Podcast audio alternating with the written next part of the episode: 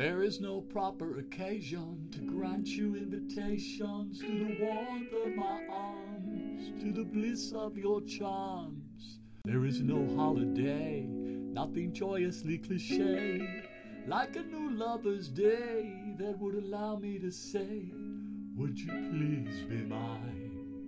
Where you'd lovingly stay through all proper and improper occasions by just my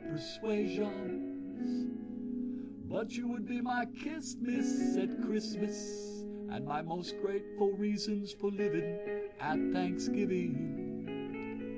You would be my sweetest treat at Halloween and my favorite chick come Easter, and your love would be my favorite jelly bean. Our love would spring and never fall through any winters of doubt, and summer would softly call out whispers of our passion in a most heated fashion. Mother's Day would always be a possibility, for we both cherish children.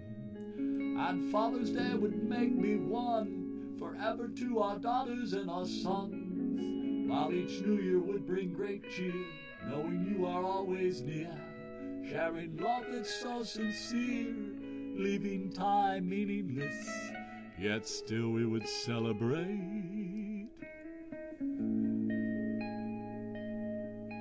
Times 352 days that I was blessed with you.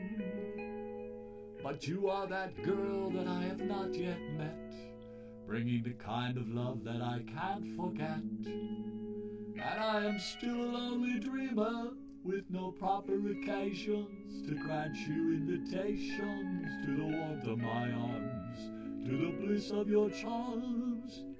But a man can dream, can't he?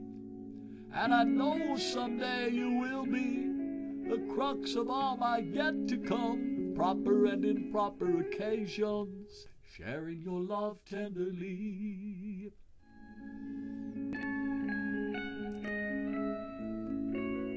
And I'm waiting for you eagerly, yeah, baby, oh so eagerly.